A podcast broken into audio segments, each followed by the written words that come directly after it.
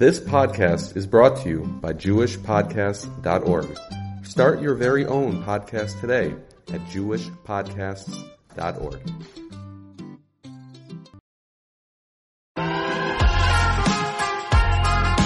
You're listening to the Yeshiva of Newark at IDT Podcast. I'm your host and curator, Rabbi Avram Kivelevitz, and I hope you enjoy this episode. Shalom. This is Shvuzing with Rav Meir Schiller. Rav Meir, you might have noticed that I titled our last program Meir Einei Chachomim. I hope that that isn't too pretentious. Uh, those of our listeners might remember that we basically stopped uh, sort of at an important point in Rav Schiller's life when he was about to transfer to, to Rockland County. But I think a number of things have occurred since our last conversation. I am now in Eretz Yisrael, and we all know what has occurred in Eretz Yisrael on Shmini Atzeres, a very dark and terrible day. People are still reeling and coming to terms with it. When this drops, obviously the war will still be going on. This prospect of Yiddish Korbanos over and above the thousand or more dead that has already occurred is quite terrible. And I mentioned to Rav Meir off pod that we should probably say a couple of comments towards this, especially as uh, as important as we think our stories might be. Our hearts have to be open, and our and our minds and our and our tefillas. Meir, what would you like to say? Well, first, just an anecdote that I have a fellow who played hockey for me at Ramaz, and his son, after graduating college, went to Eretz for one purpose to serve in the IDF. And his term of service ended before Sukkot. So the poor boy told his father, you know, I devoted all my years in the army for a moment like this that I could help out Klal. But apparently there are very complicated bureaucratic red tape obstacles to renewing your service if you're a chutzlaristika uh, person. So he wasn't able to go back. So he's doing all sorts of volunteer work and so forth. But just the sense that he should have this great pain that he can't go to the front lines and do something for Klal That's my first thought. And my second thought is the the intractable nature of of the whole situation here. Once we get past the point of sorrow and pain and rage and we have to do this and that, but at the end of the day, the situation is going to be largely the same. Bibi can say as much as he wants to, it's going to change forever. But I don't see exactly how you do that with 2.2 million people. Do you go in? Do you reconquer it? Do you forbid certain political ideas and parties? Does the Israeli army police their elections? I mean, the idea of what the day after is going to bring is is very hard to imagine. Again, these two million people are still going to be there, and I, I don't exactly see, or I don't see at all, what the long term solution is. And there might not just be a long term solution. The West Bank was not as hot as as Gaza is, but it's still the same situation of the Israelis fear, and not without justification, they fear moving seriously towards two states. On the other hand, you're not going to take these people and drive them out in some sort of, you know, kahanas throwing them into Jordan or wherever. That's not going to happen either. So now you're stuck. And it could be this is just a nisayan, a painful yoke that we're going to have to bear uh, around our necks until Bias Hagoyel. I mean, the, the most strident anti-Zionists. So what do they say? Give it back to the UN. What does that mean? Give it back to the UN. The UN doesn't want it. So again, I, I don't see what you do here. I said after the uh, disengagement from uh, Gaza that some Hamas leader should have gotten up and said, "Listen, we have a chance to show the world now we can be mention. Take the missiles, guys. Don't throw them out. Just put them in the basement. Take the missiles, put them in the basement for 10 years. The next 10 years, we're going to work on education, medical care, jobs, farms, technical training. And while we do that, the world's going to give us a lot of help and a lot of this. And probably eventually we'll have a sovereign state. If that approach fails in 10 years from now, you go down to the basement and get the missiles. But they can't do it. There's some blockage in their in their mentality which doesn't allow them to do this.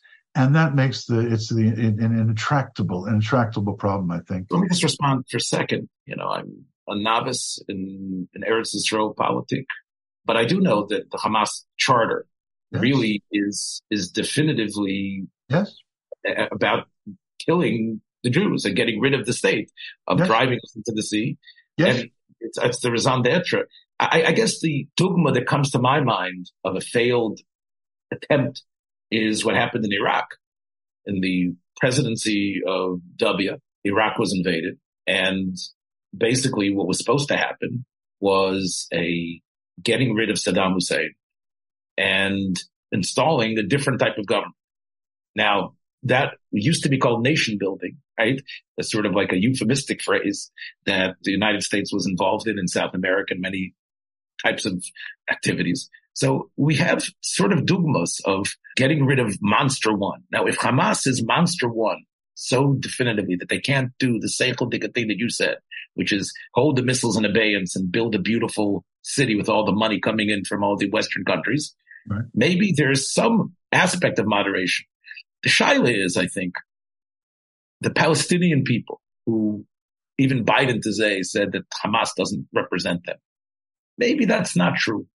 Are they, is their heart and soul, the average Palestinian, is he basically the same way every single one of us says Krishma and puts on tefillin and says Shemon Esrei and believes Moshe Feinstein was the Gadol Ador and the Satmarov was a Grace Tzaddik? Do, do they all basically assume the same thing that Hamas represents the right thing for them?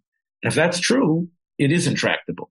But if it's true that the Palestinians have some aspect of moderation, similar to what you said before, maybe we can find a devil that isn't as terrible.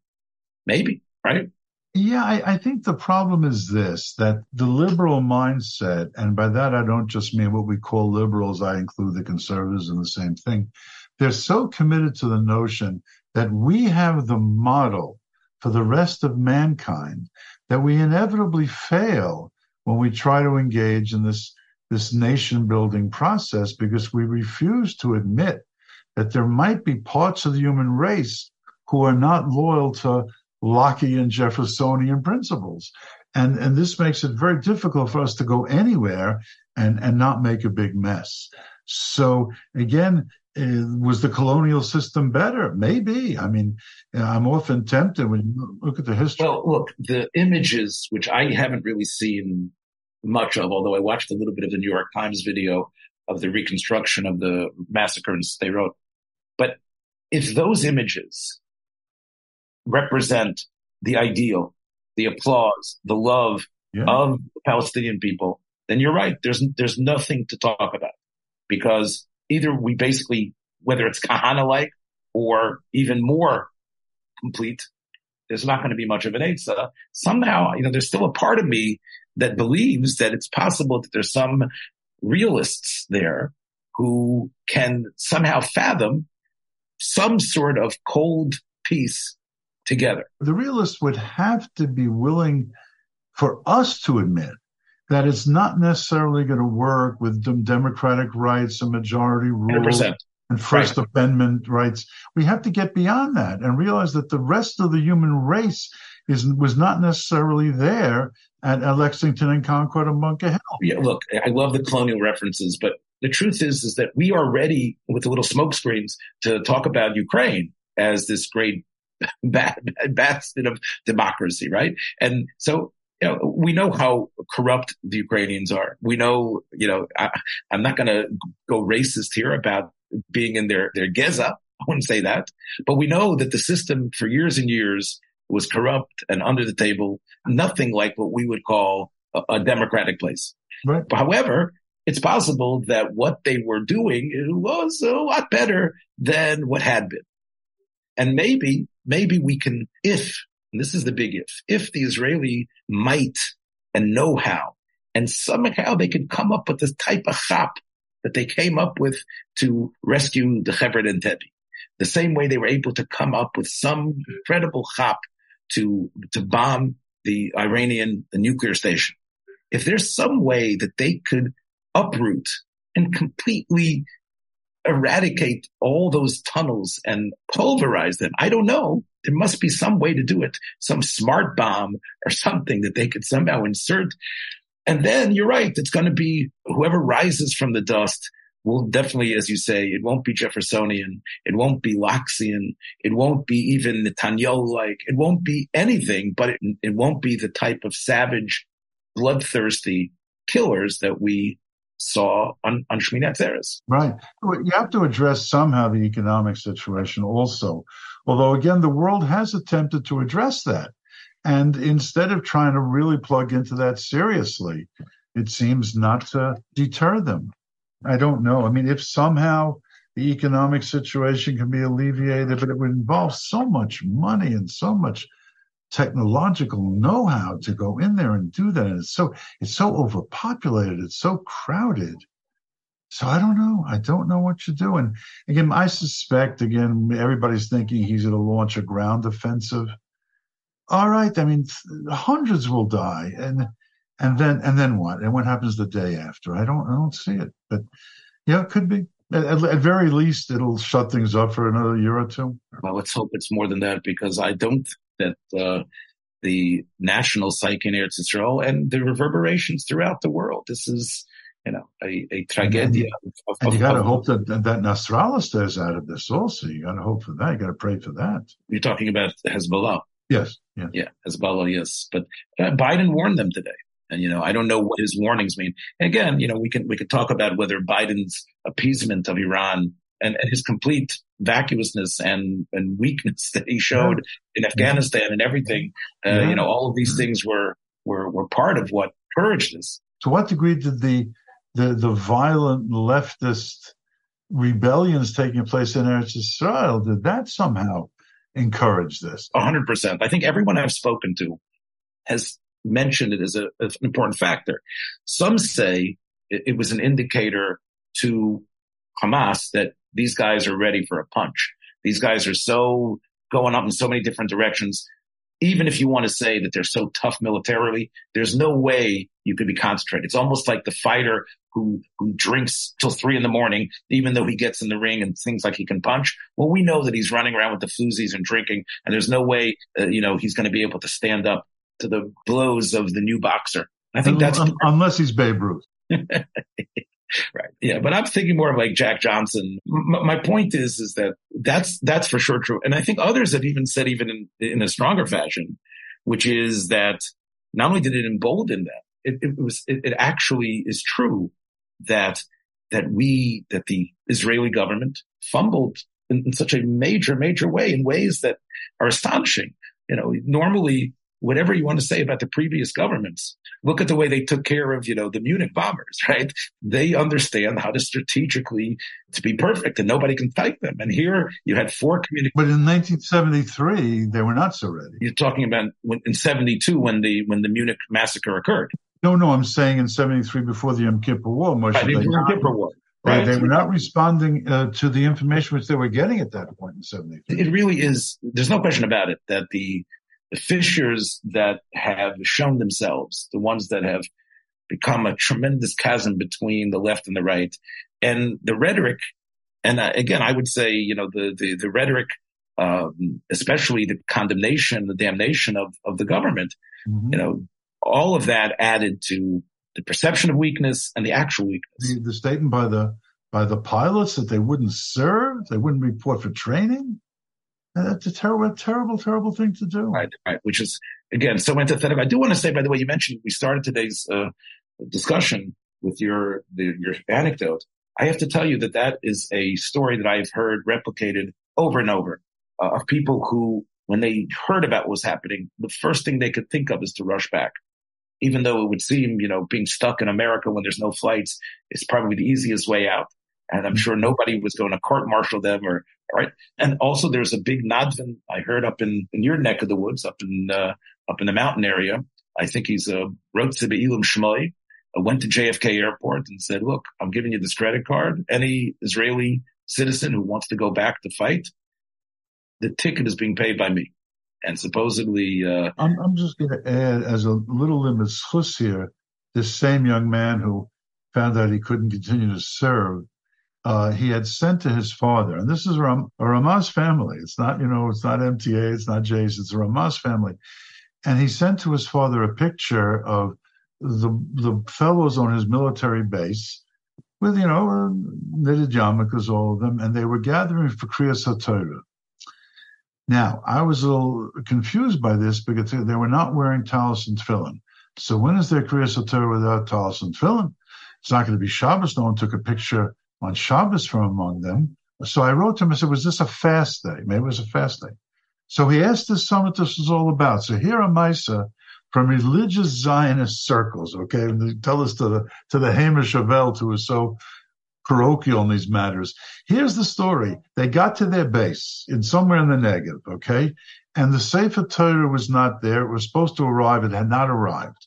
So they said, listen, we don't want to miss Mount So they got together and they davened shachas with talis and tefillin.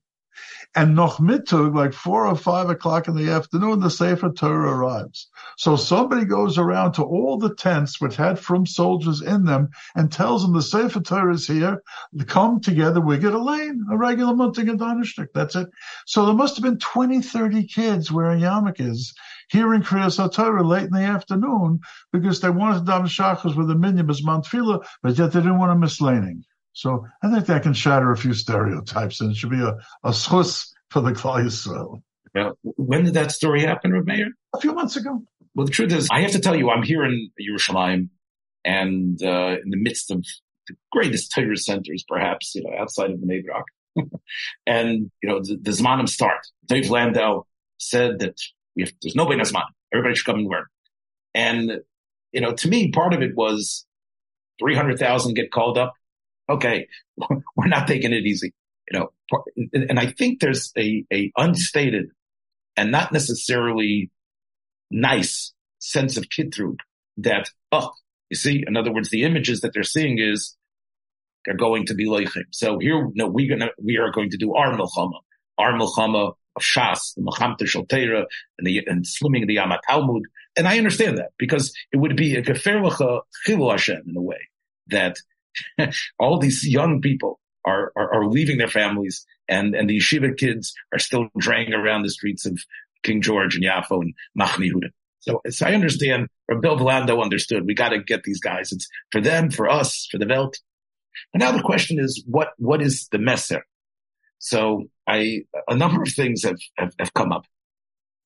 One thing was in the, in the Mir Yeshiva, which is the biggest yeshiva uh, in the world right now they have decided that at least until Rosh Chodesh, maybe even longer, I don't know, is to emphasize Kedusha Shabbos and Kovod Shabbos. Because the Orach writes that the segula of Rosh Hashanah Shachal B'Shabbos, not needing the shofar, is when you have Kedusha Shabbos, Arois, to a point you don't need the shofar. And the fact that this happened, according to the Mir Yeshiva, is a raya that's gefelt that it was missing our appreciation of Kedushas and Kedusha Shabbos. Rabbi Yitzchak Zilberstein, who's uh, considered in some quarters one of the Gedolei Yisrael, uh, clearly a great machaber and, and a, wonderful human being, also sent out a keltere, how important it is to be makbin now on, on Shabbos. His grandson pointed out to him that there were a number of, of kibbutzim near Gaza that because they had gates, the terrorists didn't attack. And he said, Man ifloyus mysecha Hashem, and that we have to be mishabeach the Rebbeinu Shalom how the Shmiras Shabbos was at so. Uh, and I have to tell you, all of this does not sit too well with me in, in, on, on, many levels. But I wanted to first tell you, if you agree, that as you say, the limud for for the for the boys, the tremendous mesiras nefesh mamish of soldiers of all ranks from all stripes is sort of a problem for the, the Haredish Welt. And there's an option that they could do, which is embrace it, be mishabeach them, have special tefillahs for the soldiers, right? But they can't do that, right? But instead, they have to somehow craft, we're the leichamim, and this is the siba, and we are in our way being masakin the kilkul klapi. Anyway, uh, this is this is maybe not your territory to to wax uh, strongly in. Maybe it is. I don't know, but it, it, it, did not sit well with me on, on many levels. How does it sit with you? I am at a loss to understand the non-Zionist position. I understand the pro-Zionist position. I understand to some degree the anti-Zionist position, but the non-Zionist position, which is the position of the vast majority of Charedim Sheklal Yisrael, Rosh Hashivas and Rebbes and Rabbanim, I can't make heads or tails out of it. In other words, it says the following. We want a state. We want the state to have a big, strong army and fight rough and tough wars. We are going to demand one thing of the state. We're not going to serve it. We're not going to die for it. We're going to ask it to give us lots of money. And if it refuses to give us lots of money, boy, are we going to be mad. Are we're going to be upset. What a chutzpah. You don't want to give us any money. So again, it's like domim tarte mashma. In other words, I'm not giving you my domim, but you better give me your domim right away. And I'll tell you, as you said, if they would at least be having some level of gratitude if it would at least be, we can't say enough to thank you and praise you. We find it difficult to be in the army. We're going to do other stuff. We're going to do volunteer work. Tell us what to do. We're so makatov. But no, it's how dare you not give us stuff? And the mushal I give is as follows. Going to be a shafa mushal. And I hope none of your listeners are put off by it.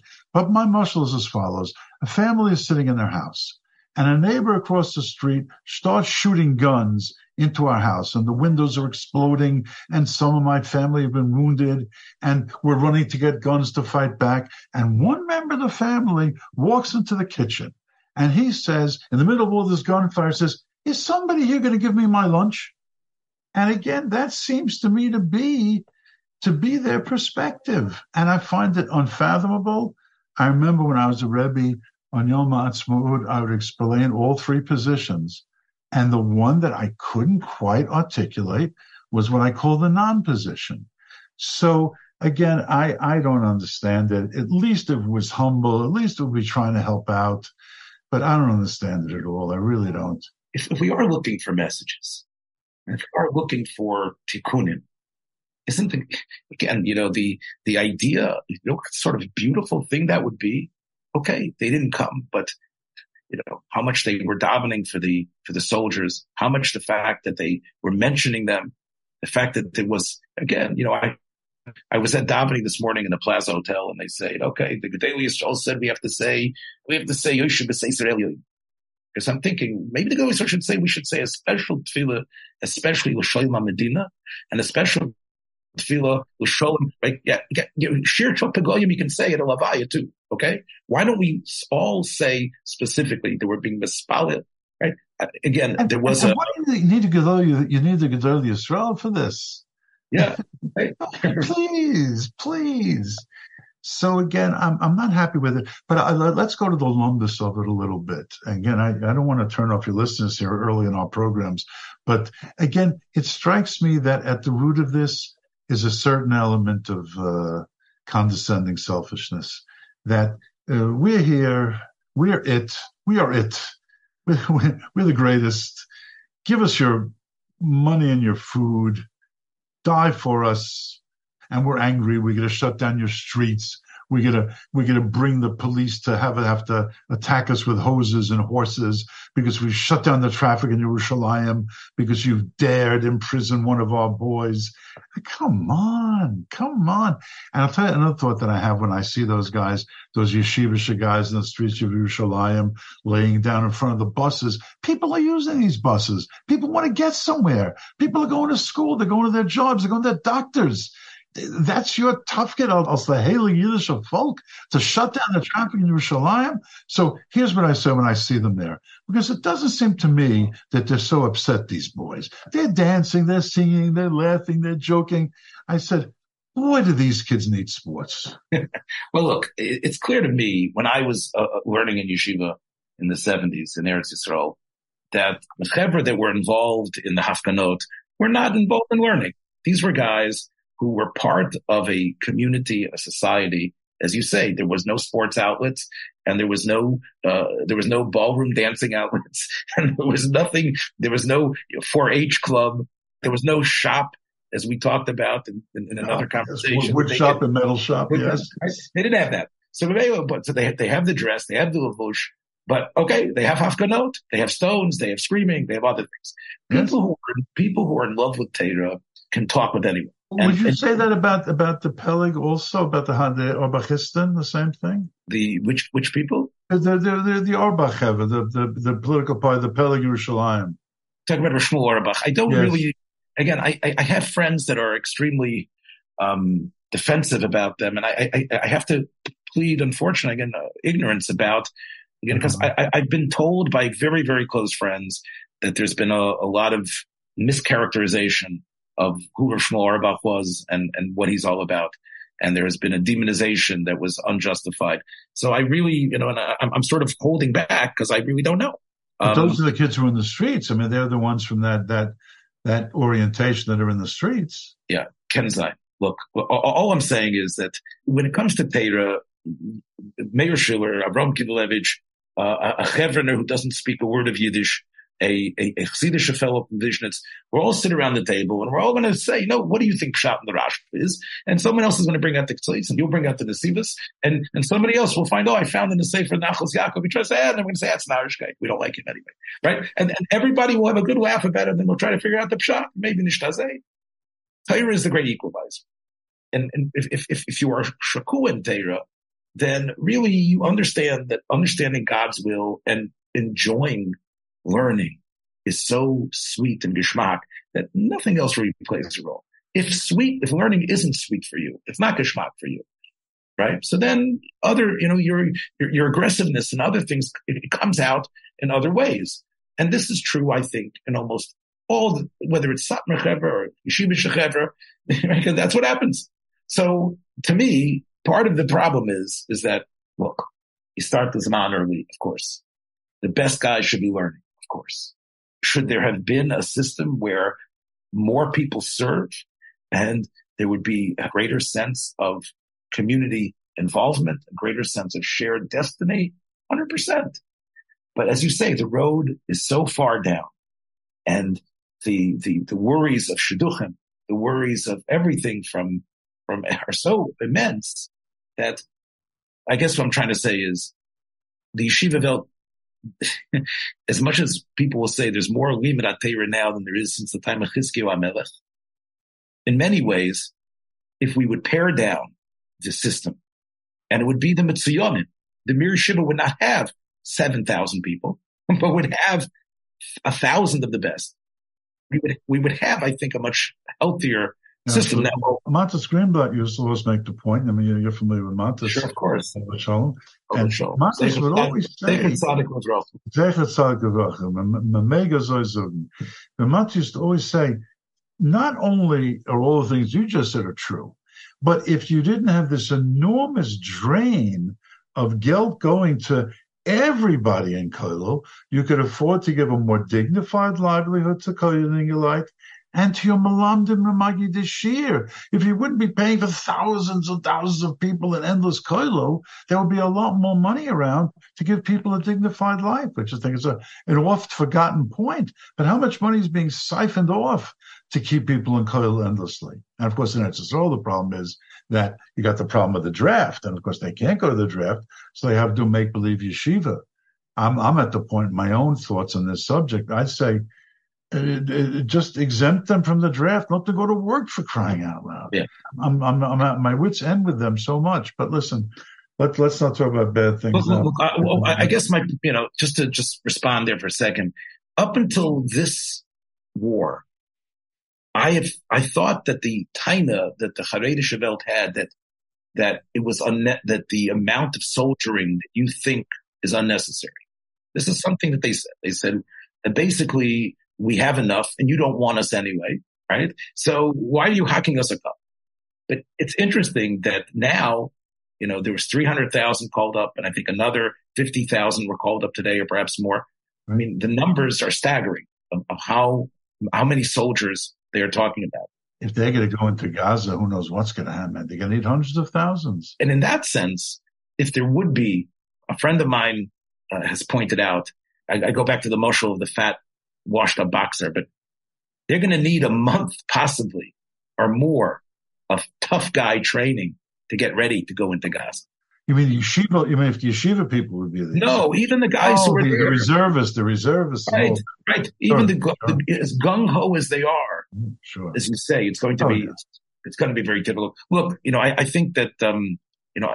Let me ask you, as let's end today. I know that you know you have you did you go back to teaching at Munkach already? No, no. Okay. Do you expect to be able to uh, next week Monday? Assuming that the war will continue, are you going to perhaps speak to the chevra about what their response should be in terms of tefillas, in terms of understanding. Hanholo or Talmidim? The Talmidim first and foremost. I threw you a curveball. Yeah, no, it, it's more like a Hoyt Wilhelm screwball or something, but uh, on the knuckleball, I think Wilhelm threw. But, knuckleball. Uh, yeah, let me explain that they, they are so maybe a Ferguson Jenkins spitball. oh yes, yes. Fergie, Fergie was a very he, he, did a lot of there was a lot of wet balls on his. He on, did. he certainly did. Fergie, I'm saying Fergie was famous for, for all the. Yes, you know. yes, and and Bob Gibson throwing at their heads, but. uh yeah, but anyway, so I think that you, are talking about a 15 year old Munkach. He is so far removed from any of this. I was thinking about it on, on Yontif and Nachman I was in Nachman so we'll start a little bit. And they've got this world they live in. It's almost impenetrable. The notion that there, uh, there's a soldier, there's army, there's dying, there's somebody in Ashkelon. It, it's very far removed from their map. So you, before you could do anything, you have to sort of just tell them there is the other 95% of Klal of which they are enormously ignorant, enormously ignorant. So, but the answer to your question, yes, you know, a bright boy that I feel there is some point of entry and won't get me fired and so on and so forth. Well, I don't work for a living. I don't get paid. There's the, the mass one. But, you know, I, I think, yeah, sure, of course, of course. It'll be in Beis Shraga. It's going to be where it will be an issue will be in Beis Shraga. That's where it'll be an issue. And um, the, the, party line there is that we can't go to the, we can't do anything. We should just go sit and learn. That's all we can do. And once upon a time, I said something there in a class around eight, nine years ago about, I don't understand the position. And that Holler said to me in no uncertain terms, you know, don't cast any doubts on, on our belief system. I've been completely obedient. It would seem that the, you know, this idea of putting the gloves down and embracing the other I mean, that's what's or, or at least understanding him and understanding him. Yes. And especially now, again, I can't, I'll just end with this. It was a fellow where I was staying in Kiryat Gat and he woke me up. I was having a horrible night and I'm barely falling asleep just a couple hours before the dawn. And I just, Baruch Hashem made it to sleep when, when, when I had locked the door because I had rented the room. Mm-hmm. When he walked in and says, Rabbi Kivelevitz, he says the sirens are going off he says you should turn on. First of all, he told me to turn on the. He says turn on your phone. I have to be able to contact you, and you have to go down. You know, when the when you have 45 seconds. This is a fellow who has six children. This fellow who is fostering a child who was probably fathered by an Arab and a, a Jewish a Jewish woman, about the 18th months old child. His home is constantly open with people coming. A, a wonderful fellow and, and we had engaged in, in, interesting conversations about the nature of what some things we talked about that the why the country is so officious. Why is there so much red tape? Where does that come from? I, I thought it came from Britain. he thought it came. He thought it came from the Russians, from uh, Ben Gurion being a Russian, and therefore there was sort of this communist mentality. I thought it had to do with the Brits who provided the uh, superstructure of the country. We had a wonderful conversation. He was a great host. And then, of course, in midday, he's gone because he's a leader of a of the reserve troop. Wow. Um, and he left, of course, you know, again, this the, the six kids plus the other one plus the his seven children. And you know, it just struck me. Know, it struck me. This is so. His wife sent me something, which I'll maybe close the show with. His wife sent me the notes that he sent from the front. And if anybody, you know, how could anybody not have his letters and, and realize Let me read it to you. Hi, everyone. Writing from the south, one of the border kibbutzim. First of all, I know the hostage and casualty situation is absolutely awful. October 7th was Israel's 9-11. The military battle is under control. Army's got its act together and is winning it. I'm there and this is coming firsthand. Morale is high, including among units which have suffered significant losses. The war is now all about the home front psychological battle. Hamas struck a big blow and is multiplying its success through feeding of fear and doubt, using the natural human thirst for information. They're experts at this. As difficult as it is, we have to number one, take ourselves away from the videos and telegram groups, pictures of hostages, use the delete button, accept the uncertainty. Two, love, trust, and take pride in our country, which remains the miracle that it is. Three, help each other within our capabilities. Donate blood, be active on social media, look out for our neighbors. Everyone's a soldier now. Am Yisrael Chai. What a, again, a fellow who's a wonderful person. He told me, you know, eh, he saw my Lulav and Esrog, which was a Sug Aleph Aleph that my son had bought for me. And he said, look, where I'm holding in mitzvahs, he says, now look, I went with the, I went with the, the, the Sug Gimel, but a wonderful, wonderful person. And that's what I'm saying. These are the people that are remarkable for there being so many of them. It's an incredible thing. It's an incredible thing. And I think the world that we both inhabit, the world that, and we're going to talk more about it the next time, finally the world that you came into that shaped so much of your learning parts, needs to recognize these, needs to recognize these people and stop feeling threatened. And um, again, you know, I, yeah. And here's another thing. I'd add this thought to this. The old time mid 19th century Maskil, who's at war with Yiddishkeit, is schon do. He almost doesn't exist. These people in Eretz Yisrael, they're open to traditions, they're open to mitzvahs. The, the Meretz voter and the Tel Aviv rioter are a dying breed. They're, they're contracepting themselves out of history. And now you're dealing with a confused Klal Yisrael that loves Jewry, that loves Jewish practices, and it's up to us to make them feel welcome, to give them a shaychus to Torah. And let's hope we can do a lot to diminish those differences. Thank you, Rameir, for letting me take you off topic today. We'll be back hopefully. Again, I'll probably be here next week, but hopefully we'll be able to talk soon. Very good. Take care. Aguten, Suris all. Be well. Culture, we get to your culture. Thank you so much for listening to this episode. I hope you liked what you heard. If you did, please take a moment to share this or any of the many episodes available on our platform with friends in order to help grow our community. Until next time, shalom.